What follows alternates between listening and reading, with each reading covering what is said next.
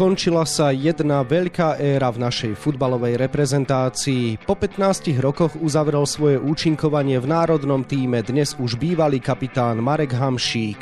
Práve tejto udalosti sa budeme venovať v dnešnom podcaste denníka Šport a športovej časti aktualít Šport.sk. Príjemné počúvanie vám želá Vladimír Pančík. Pre niekoho šokujúce, pre iného pochopiteľné. S Bohom Mareka Hamšíka v každom prípade otvára nové otázky. Ako bude reprezentácia vyzerať bez 34-ročného lídra tureckého Trabzonsporu? Aj na to sa budem pýtať jeho bývalého kolegu zo slovenského národného týmu Erika Jendrišeka, ktorému želám pekný deň. Ďakujem, pozdravujem. 11. júna vás čakajú Zoe Wees, Lost Frequencies, Zara Larson a absolútna megastar súčasnosti Dua Lipa. Viac info na Lovestream.sk Erik, keď si ty v roku 2018 debutoval v reprezentácii, vtedy len 21-ročný Marek Hamšik bol už rok a pol jej súčasťou. Uvedomil si si hneď z prvých tréningov, že to môže byť výnimočný hráč? V tom čase už viac menej sa o tom vedel, že to môže byť líder budúcej reprezentácie už dá sa povedať v tom Taliansku začalo sa o ňom vlastno hovoriť a samozrejme, že pre nás tých hráčov, ktorí sme tam prichádzali do tej reprezentácie ako nováčkovia, to bol samozrejme vzor v smere tom, že tiež sme chceli tam zapadnúť a odohrať čo najviac zápasov. V čom teba, Marek, okamžite zaujal? V čom bol iný od ostatných hráčov? Ja hovorím vždy, že pre mňa je to najvyrovnanejší hráč, proste má najvyrovnanejšie výkony celú kariéru a to ho robí výnimočným.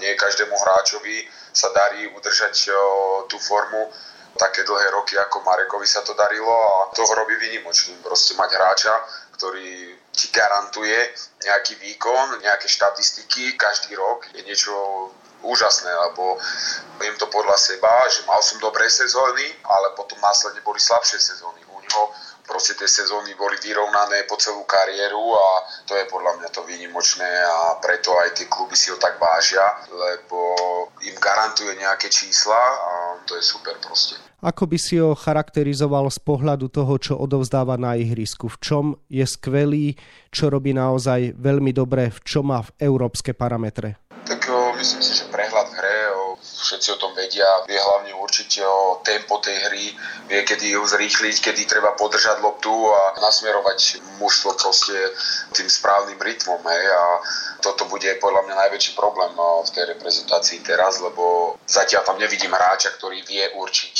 presný smer alebo to tempo tej hry, že kedy ten útok treba fakt že zrýchliť a kedy vidí ten hráč ako Marek, OK, neviem, mužstvo je vyšťavené, čo teraz, teraz to podržíme, dám si jednoduché prihrávky a tak ďalej. Takže toto bude možno aj najväčší problém v reprezentácii aktuálne. Ešte tam nie je taký hráč, ktorý presne by cítil tieto veci. K potenciálnym nástupcom sa samozrejme ešte dostaneme, ale zostaneme ešte pri Marekovi Hamšíkovi, s ktorým ste spolu štartovali na majstrovstvách sveta 2010 v Juhoafrickej republike, kde mu tréner Vladimír Vaj starší zveril ako 23-ročnému kapitánsku pásku. Dá sa aj na základe toho povedať, že to bol predurčený líder? Myslím si, že áno, tak v takom mladom veku byť kapitán v reprezentácii a ešte na majstrovstvách sveta, tak samozrejme, že tréner Weiss videl v ňom toho lídra druhej strany samozrejme myslím si, že určil ho tréner a, a nie tá kabína v tom čase a samozrejme boli tam aj nejaké negatívne reakcie ohľadne tohto, ale myslím si, že rešpektovaný bol určite každý. 135 zápasov a 26 gólov, to sú rekordy slovenskej reprezentácie a oba drží vo svojich rukách Marek Hamšík.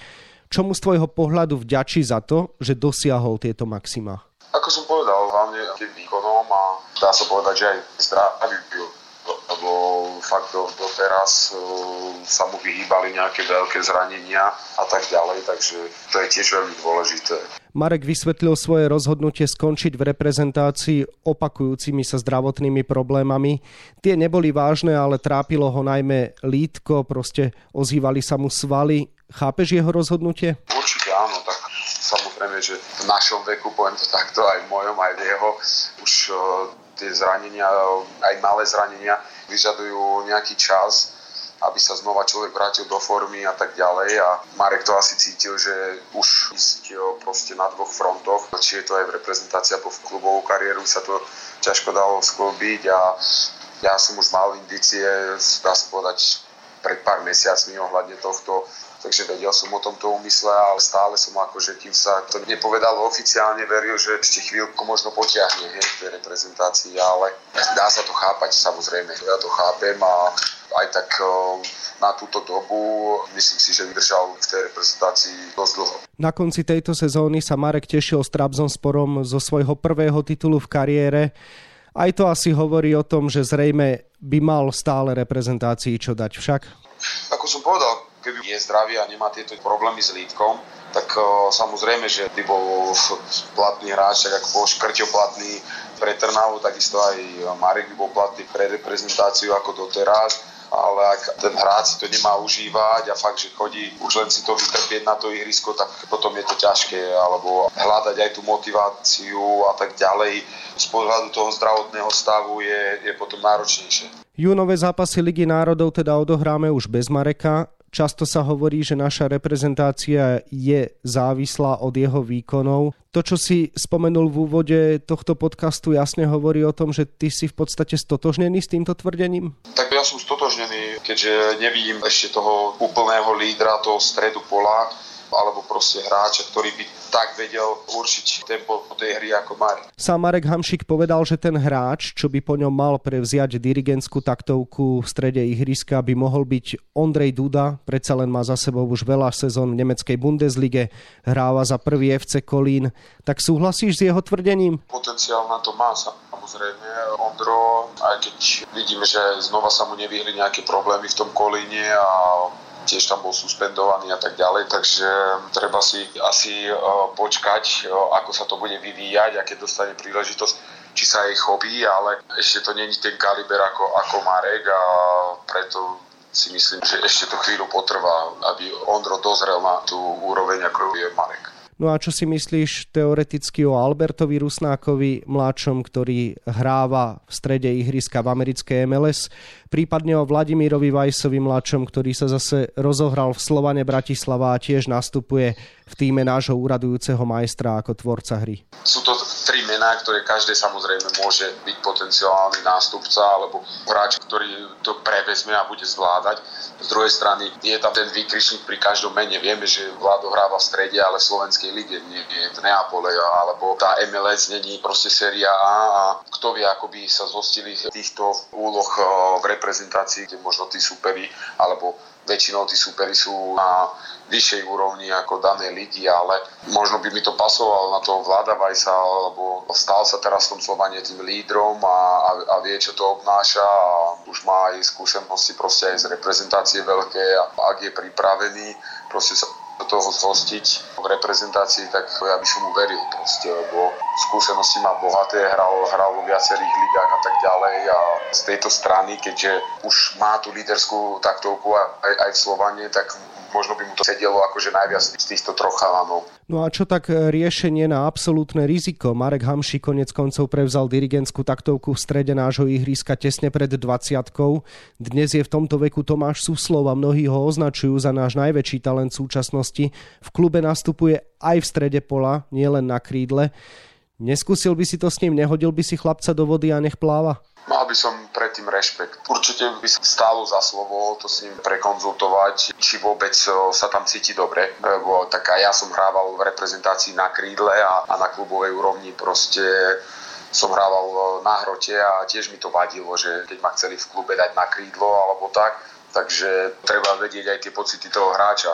Nie vždy je to len na tom, že poď, hodím ťa tam a, a rob si čo chceš. Futbal je tiež o komunikácii a Samozrejme, že za tú otázku to stojí, ako sa tam cíti a tak ďalej, či vôbec eh, by to prichádzalo do úvahy, ale či si ho ja tam viem predstaviť, ja asi skôr nie, no ale ono sa to ako môže tak vyvrbiť a tréner to riskne a všetko pôjde ďalej. Takže, ale ja osobne ešte si ho tam neviem predstaviť. Mimochodom s koncom Mareka Hamšika musí realizačný tým hľadať nielen nového tvorcu hry, ale aj nového kapitána. Tak na koho by podľa teba mohol ukázať Štefan Tarkovič? Myslím si, že keď bude, bude tam Juraj Kucka, tak, tak to bude Juraj a sú tam ešte tieto mená, takže asi ten výber bude jednoznačný.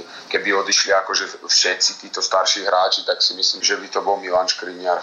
Pozrime sa na to, čo nás čaká teda v júni. Je to Liga národov, konkrétne začiatok jej novej edície. No a cieľ Slovákov je postúpiť z C divízie do B. Bude podľa teba ťažké vyhrať skupinu v konkurencii Bieloruska, Kazachstanu a Azerbajdžanu? Ľahké to nebude, viem, že to obnáša cestovanie do Kazachstanu a takéto veci, ale iný cieľ ani nemôže byť. Ako musíme byť v tomto smere akože kriticky alebo otvorený a povedať si na rovinu že v tejto konkurencii, ak nechceme tú skupinu vyhrať, tak potom tie ambície sú niekde inde. Tréneri samozrejme deklarujú, že chcú túto skupinu vyhrať, hovoria o tom aj hráči, no ale už si spomenul tie dlhé lety, celkovo mužstvo nalieta počas tohto asociačného termínu 3500 kilometrov, no a v júni absolvuje reprezentácia 4 zápasy za 10 dní, z toho až 3 vonku, to nikdy nebolo v histórii reprezentačného futbalu. Čo si o tom celom myslíš a vôbec čo si myslíš o tom modernom kalendári, ktorý musia zvládať hráči? Myslím si, že tá Liga národov, ja v tom nevidím nejaké čaro a nejakú veľkú logiku. Proste dobre, hrá sa to možno na miesto tých prípravných zápasov, čo sme mávali my, ale je to v, proste liga, ktorá aj tak nikoho až tak nezaujíma a ako si povedal, teraz hrajú zápasy pomaly v Ázii, všetky tri alebo tak, takže nie som fanúšik vôbec tejto ligy národov, takže ja sa v tomu staviam dosť negatívne. Bude tréner Štefan Tarkovič nútený rotovať zostavu, alebo je v silách hráčov podľa teba zvládnuť aj takúto náročnú porciu na konci sezóny? Tak určite by som nešiel s 11 hráčmi to odohrať a určite tá nejaká určitá rotácia tam bude, ale myslím si, že to jadro alebo tá os toho mužstva zostane a myslím si, že taký Milan Škriniar a hráči takéhoto kalibru budú musieť odohrať všetky zápasy. V piatok hráme prvý duel, je to pomerne atypický zápas, nastúpime proti Bielorusom. No, bude sa hrať pred prázdnymi tribúnami a v Srbsku. To je dôsledok zaangažovania sa Bielorusov vo vojne na Ukrajine. Aký duel čaká aj v kontexte prázdnych tribún našich chlapcov a čo bude treba spraviť preto, aby sme potvrdili úlohu favorita? Duel to bude náročný samozrejme, keďže už všade na svete sú povolení fanúškovia a tí hráči to potrebujú, lebo si vytrpeli dva roky toho covidu bez fanúškov a tak ďalej Takže v tomto smere, kto vie tiež, ako sa to Bielorusko k tomu postaví, že hrajú v Srbsku a tak ďalej, tiež nehrajú na domácom štadióne. To je zase, myslím si, že výhoda pre nás. V podstate obidva mužstva hráme vonka a verím tomu, že aspoň túto vec naši hráči využijú a mali by to zvládnuť v pohľadu aj tej kvality hráckého kádra. Erik, otázkami na Mareka sme tento podcast začali a rovnako ho aj skončíme. S Hamšíkom v zostave Slovensko hralo na majstrovstvách sveta 2010, na Eure 2016 aj 2020. Každému z nás zostane mnoho spomienok na jeho pôsobenie v národnom týme. Na čo najmä v súvislosti s Marekom nikdy nezabudneš ty osobne? Ja som s Marekom zažil strašne veľa, ja dá sa povedať, sa s ním poznám od, od 12 rokov, keď hrával ešte za Jupy Banská Bystrica a bol som s ním na športovom futbalovom tábore a odtedy, dá sa povedať, sú naše cesty prepojené, a takže možno ten plný začiatok, na ten nikdy možno nezabudnem, ako sme ako 12-ročné deti proste boli spolu na tábore a, a všetko sa tak vykryštalizovalo, že sme skončili spolu aj v reprezentácii a to je na tomto zaujímavé a pekné. Myslím, že, že ten futbal je fakt fenomén. To sú posledné slova dnešného podcastu od bývalého reprezentačného útočníka a dnes futbalistu Trenčína Erika Jendrišeka, ktorému ďakujem za rozhovor a želám ešte pekný deň. Ďakujem, majte sa. Kariéru Mareka Hamšíka a samozrejme aj výkony našej reprezentácie budeme ďalej mapovať na webe Športdeska a takisto v denníku Šport. V jeho dnešnom vydaní nájdete aj tieto témy. Stoper veľkej talianskej futbalovej značky Interu Miláno Milan Škriniar má za sebou vynikajúcu sezónu, no bez čerešničky na torte. Modročierni prehrali preteky v boji o titul s meským rivalom AC. Náš obranca chce teraz uspieť v reprezentácii. Futbalová liga má za sebou sezónu 2021-22 a my začíname seriál našich hodnotení pohľadom do Slovana Bratislava. Prečo v tábore Belasích nemôžu byť napriek zisku titulu úplne spokojní a kde vidí priestor na progres asistent trénera Boris Kitka? Majstrami sveta sa stali naši premožitelia. Hokejisti Fínska vo finále na domácom šampionáte zdolali Kanadu 4-3 po predlžení. Výťazný gól strelil Sakari Maninen. Bronzové medaily si vybojovali Česi, ktorí v zápase o tretie miesto zdolali USA 8-4. No a na 24 stranách je toho samozrejme oveľa viac. Scenár dnešného podcastu sme naplnili a zostáva nám sa už iba rozlúčiť. Ešte pekný deň vám od mikrofónu želá Vladimír Pančík.